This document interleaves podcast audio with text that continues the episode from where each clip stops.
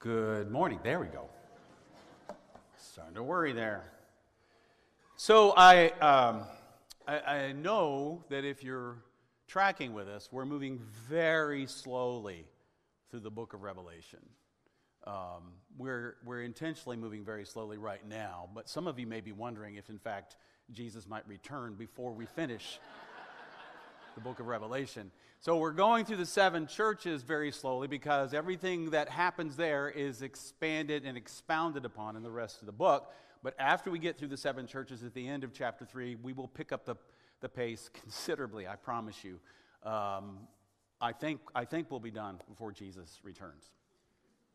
So I've been watching the, um, over the last few years, the Apple TV series Foundation. It's a a science fiction um, series based on the novels of uh, Isaac Asimov. It takes place 10,000 years in the future. And I see in this series, in this, this world that they've created, a lot of parallels to uh, Revelation. The Galactic Empire Foundation, for example, is ruthless and powerful and violent. The empire is unbending and unchanging and does not want to let go of its power, which is the nature of empire. Hari Seldon, one of the protagonists in the story, says, Change is frightening, especially to those in power. Change is frightening, especially to those in power. The, the showrunner of the series is a man named, uh, named David S. Goyer. He likes to play, by his own admission, likes to play with faith in these stories and empire and the interaction there. There, there is no Christianity in foundation, but there are several other types of faith that always seem to be testing the rigidity and the, and the power and the violence of the empire. And that is the kind of thing we're dealing with in uh, first century Rome and the Roman Empire. That is the kind of thing that Jesus and, and John in the book of Revelation is dealing with in these messages to the seven churches in chapters 2 and 3 faith, and empire. These seven prophetic words to the churches are all about the impact that empire has on us as followers of Jesus. And nearly all of it speaks to us of the temptation to compromise our faith, to go along, to get along. There's a lot of things happening, uh, but all of it kind of centers down on our temptation to compromise. David Brooks, a columnist with the New York Times, once said of the workplace, quote, Never underestimate the power of the environment you work in to gradually transform who you are. When you choose to work at a certain company, you are turning yourself into the sort of person who works in that company. Scholars Scot McKnight and Cody Matchett take Brooks' words and they apply them to Babylon, which is code in the book of Revelation for Rome saying this. I say, quote, these false teachers chose to live comfortably in Babylon as ideal citizens, socially respectable leaders, and as people who belonged. But before too long, they really did belong to Babylon because Babylon had formed them into good Romans. In other words, Babylon had discipled them, but not in the way of Jesus and not in the way of the cross. And the same can be said of us today. And we like they can't always tell what our culture, our own empire, is shaping us into. It is the water we swim in. An empire is always with us, an empire is always trying to disciple us.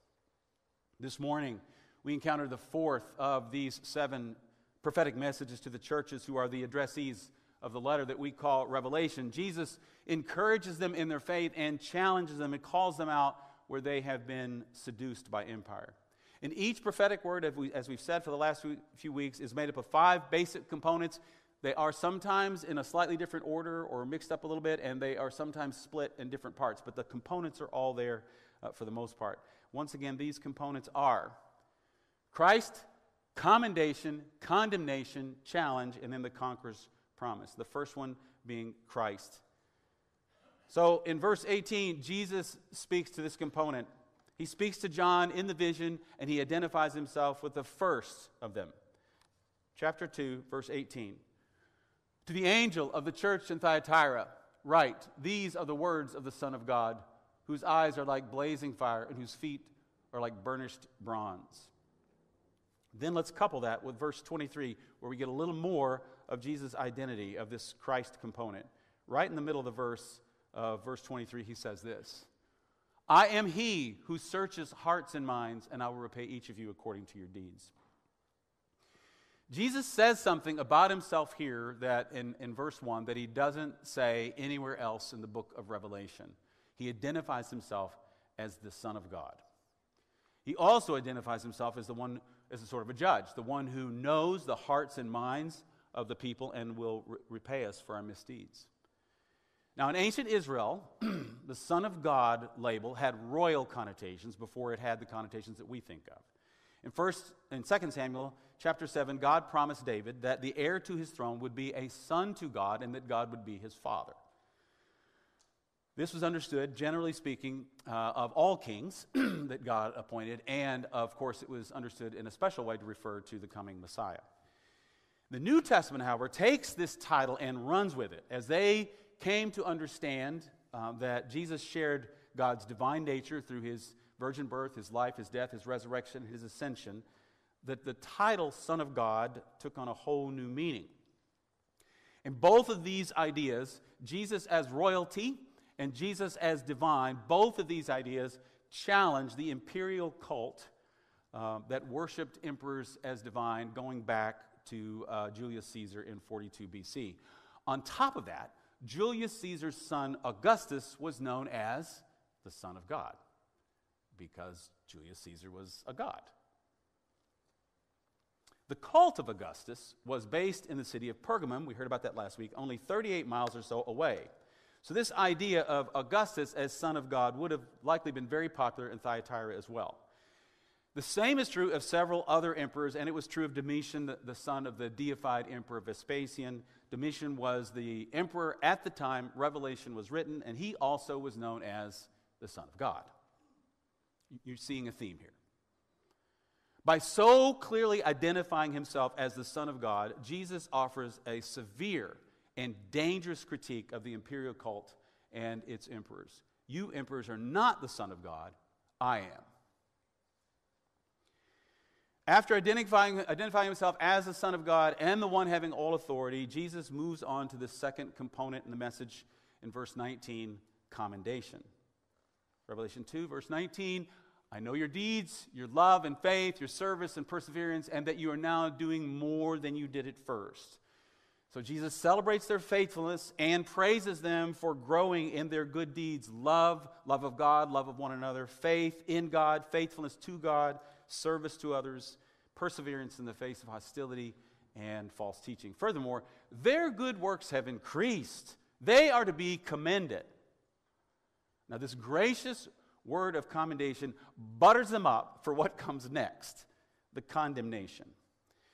When it comes to the villains in the book of Revelation, so far we have met the Nicolaitans and we've met someone nicknamed Balaam, who was named after the non Israelite prophet Balaam in the book of Numbers, chapters 22 to 24. And in this word of condemnation, we meet the third member of this sort of unholy trinity, Jezebel, verses 20 and 21. Nevertheless, I have this against you. You tolerate that woman, Jezebel who calls herself a prophet. By her teaching, she misleads my servants into sexual immorality and the eating of food sacrificed to idols. I have given her time to repent of her immorality, but she is unwilling. Now, when you and I hear the name Jezebel, we may recognize it as sort of a slur used in popular culture forever to describe immoral women who deceive others to get whatever they want. But the Jezebel Jesus is referring to was the wife of King Ahab in 1st and 2nd Kings.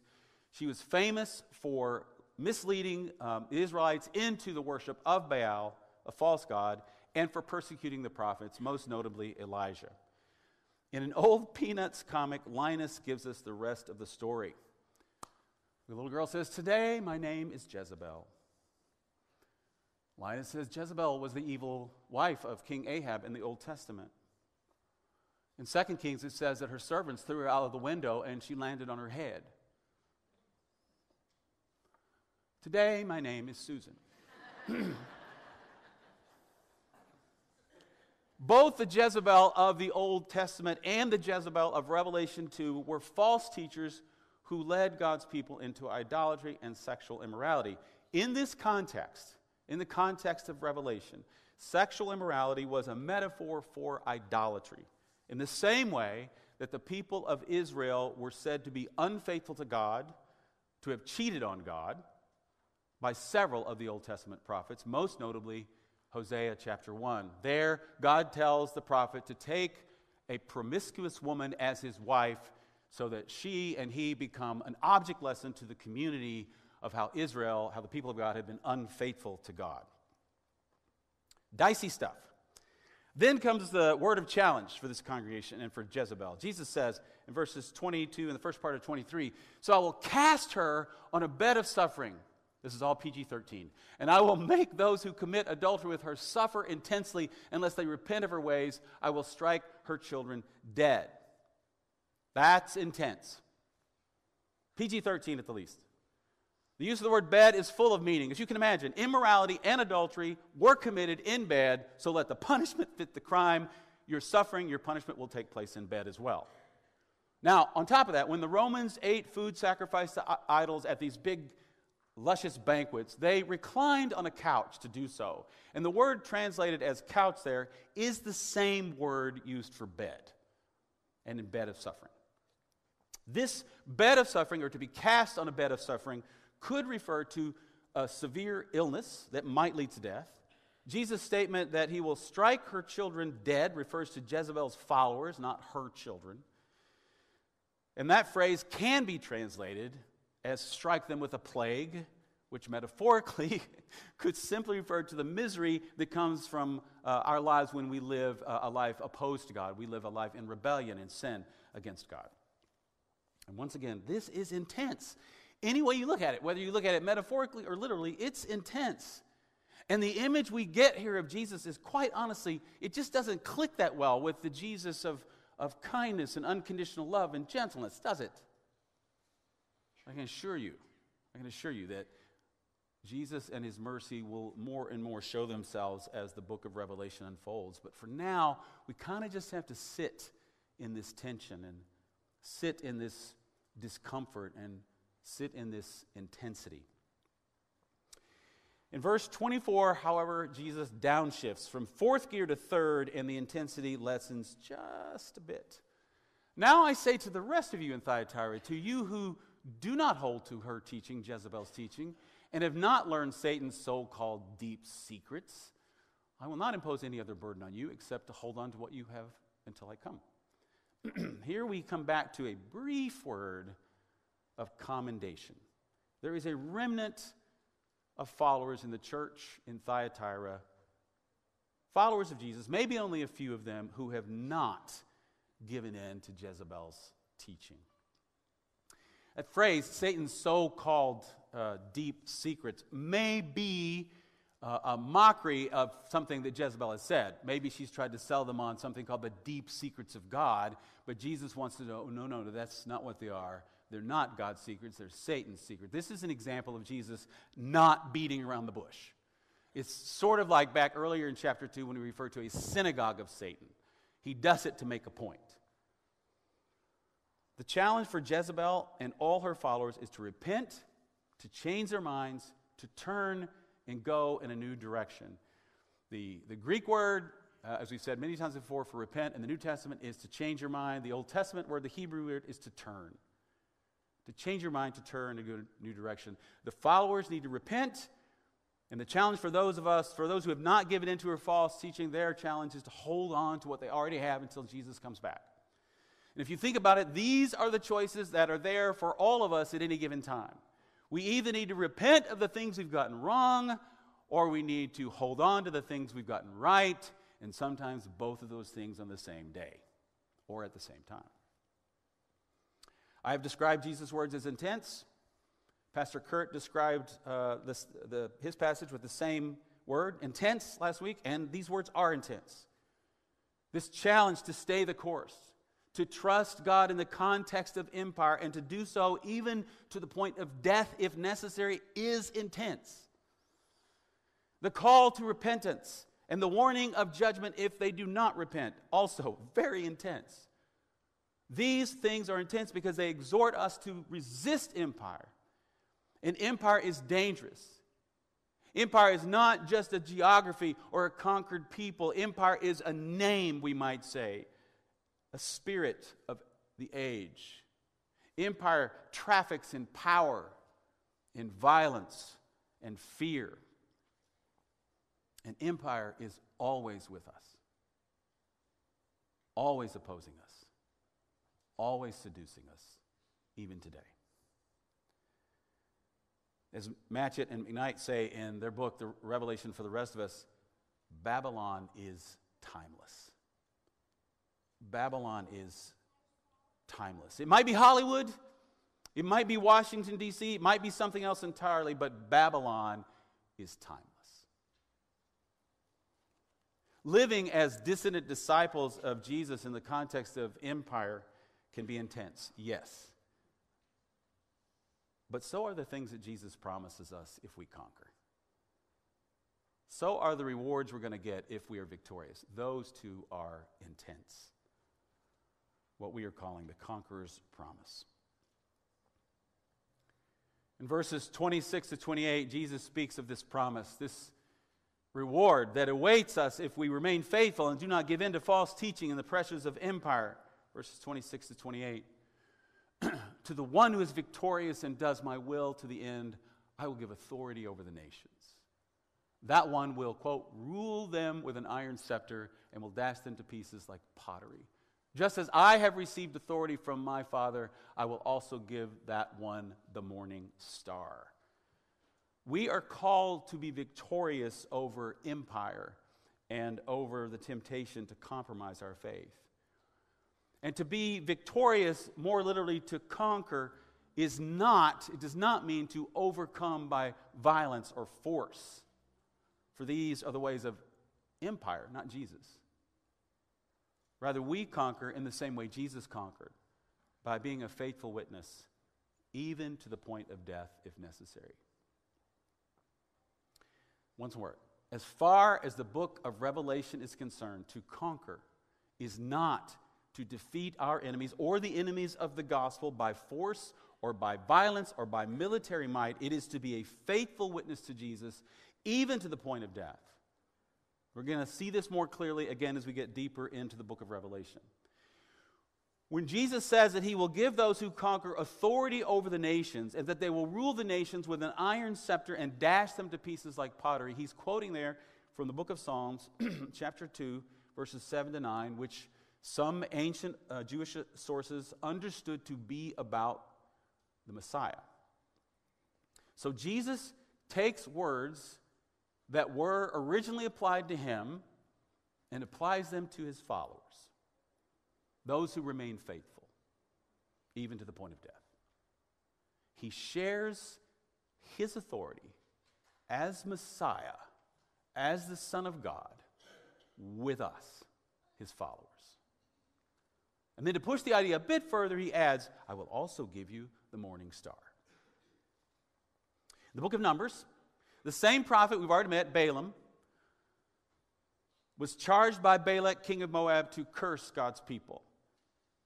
And Balaam tried to do so three times because God instructed him to do otherwise. He tried to, to, to curse, all he could do was bless.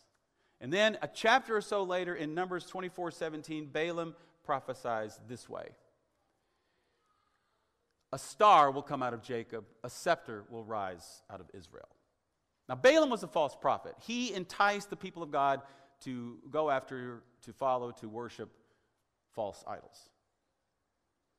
But on, on this one, he was dead on. I mean, even a broken clock's right twice a day, right? This one, he was, he was right. The star he speaks of was an image of God's promised ruler, the Messiah. And likewise, other Jewish sources understood the phrase morning star as referring to the Messiah who would come and conquer all of Israel's enemies. And again, like I said, everything we find here in these seven churches, these words of the churches, will be expanded and expounded upon as we go through the book of Revelation. Later, Revelation 22, verse 16, right near the end of the book, Jesus says this I, Jesus, have sent my angel to give you this testimony for the churches. I am the root and the offspring of David and the bright morning star. In case we weren't sure, Jesus has identified himself as a bright morning star. The morning star is the first star to be seen in the morning. If you were up early enough this morning, you might have seen it. This is the time of year you can see it best. It is the planet Venus. It's not a star at all. And it's very bright. You can see it even after the sun rises for a bit. Add to this the fact that a comet was said to have appeared when Julius Caesar died. And a comet in those days was understood as a star a wandering star. Even today, we sometimes call them shooting stars. They're not stars. And so we have this divinity linked to star. They understood that as a sign that he was divine. So once again, we have Jesus claiming not only that he was the Jewish Messiah, but that he, not Caesar, not any other emperor, was the true morning star, the true divine one, the true Son of God. Jesus, the Son of God, sits at the right hand of God. He has all authority over nations, He reigns over all creation. And the conqueror's promise tells us that He will give us His authority. We will reign with Him. He will give us His authority and we will reign with Him. Revelation 22 5 makes this even clearer. After describing the New Jerusalem, and the restoration of the Garden of Eden and the healing of the nations, John says that in the New Jerusalem, there will be no more light. They, the servants of God, will not need the light of a lamp or the light of the sun, for the Lord God will give them light, and they will reign forever and ever. They, we, the servants of God and the nations who have been healed will reign with God in Christ forever and ever. And if you think John's words are a little fantastic, consider the words of the apostle Paul in 2 Timothy chapter 2 verses 11 and 12. Speaking of Christ, if we died with him, we will also live with him. If we endure, we will also reign with him. We will reign with Christ forever. That too is rather intense. The promises are even more intense than the calls to repentance in Revelation. The good news is more intense than the bad news. If we'll give it a listen. But what's it going to look like? As I am fond of saying, I have no idea. When I come across passages like this that speak of the future that I can't possibly imagine, I say, I have no idea what it's. Practically speaking, I have no idea. But I do know that whatever it is, it will be good and it will be beautiful and it will be true. But I don't know what it's going to look like. Megan, our director of worship and music, and I meet, as I've told you, every week to kind of talk about the themes in the sermon. And she goes off and prays and comes back with ideas for songs that would tie in. And she and the other worship leaders do a fantastic job. Sometimes, however, that task is really difficult. This week is one of those weeks. No matter what you do, you just can't find the song that ties in as perfectly as you would like. Because it turns out while there are plenty of songs about Christ reigning forever and ever, there aren't any that she or I could find that talk about, sing about us reigning with Christ forever and ever. If you know one, come to us afterwards. So I was originally going to suggest that we do something that turns out to be a little naughty. I was going to suggest that we change the lyrics. Megan informed me, well, that's illegal. You can't change the lyrics. we're, we're streaming so everybody would know. If nobody would know, I might do it, but you can't change the lyrics. I said, well, what if, what if we show the lyrics as they are, but I tell the congregation they can change the words?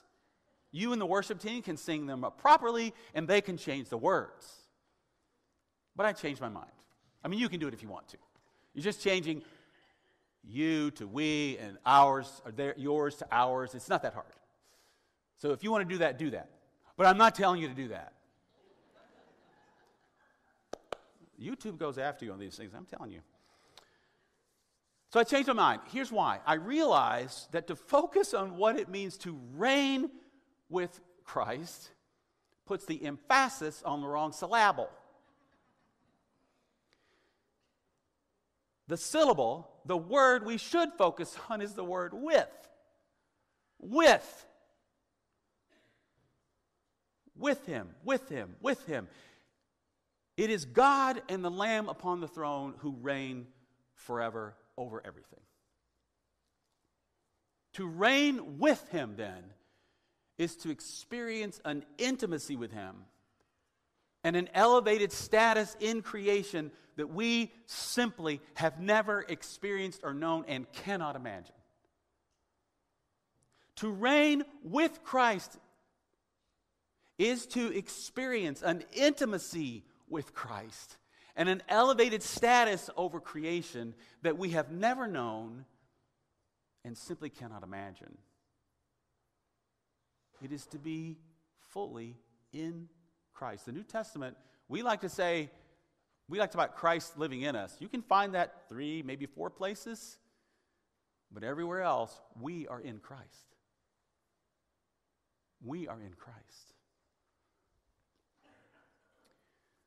To reign with God in Christ is to reestablish the life the first humans had in the Garden of Eden in Genesis 1 and 2, where humankind ruled with God over all of creation and fellowship with God in the, in the garden in the cool of the day. And one of the most powerful and glorious truths of the gospel of Jesus Christ is that we can begin to tap into that coming reality even now. Here's how you do it it's actually very simple.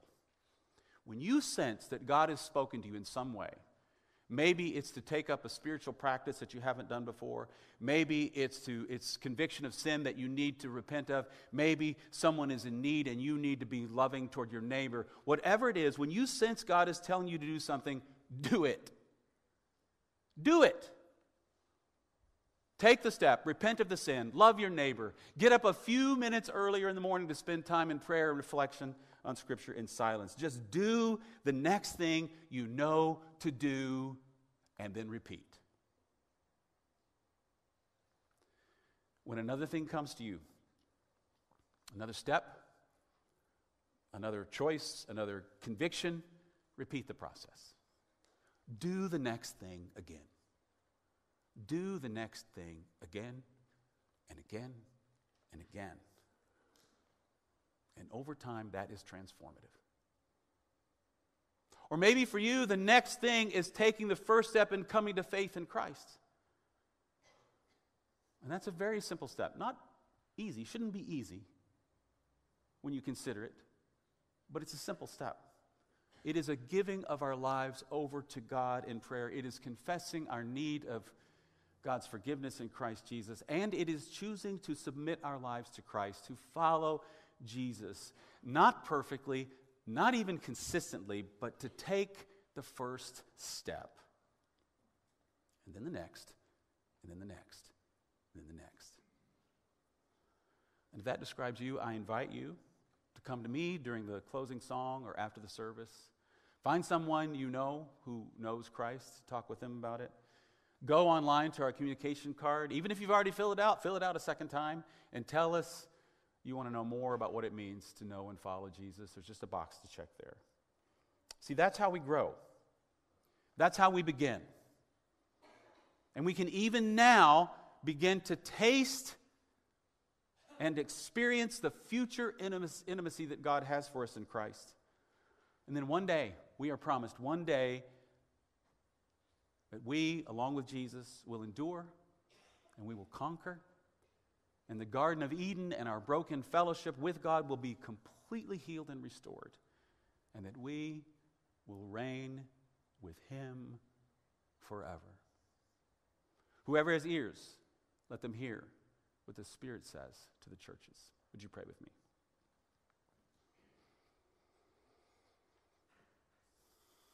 Good and gracious God, we thank you once again for our brother John, the author of Revelation. We thank you for these difficult words that through your Son you have delivered to them and to us and to everybody in between. And God, it is so easy to not see where we have compromised, but simply to point to others where they have compromised. Would you help us to allow your Spirit to speak to us, to convict us, to challenge us, to encourage us, to strengthen us?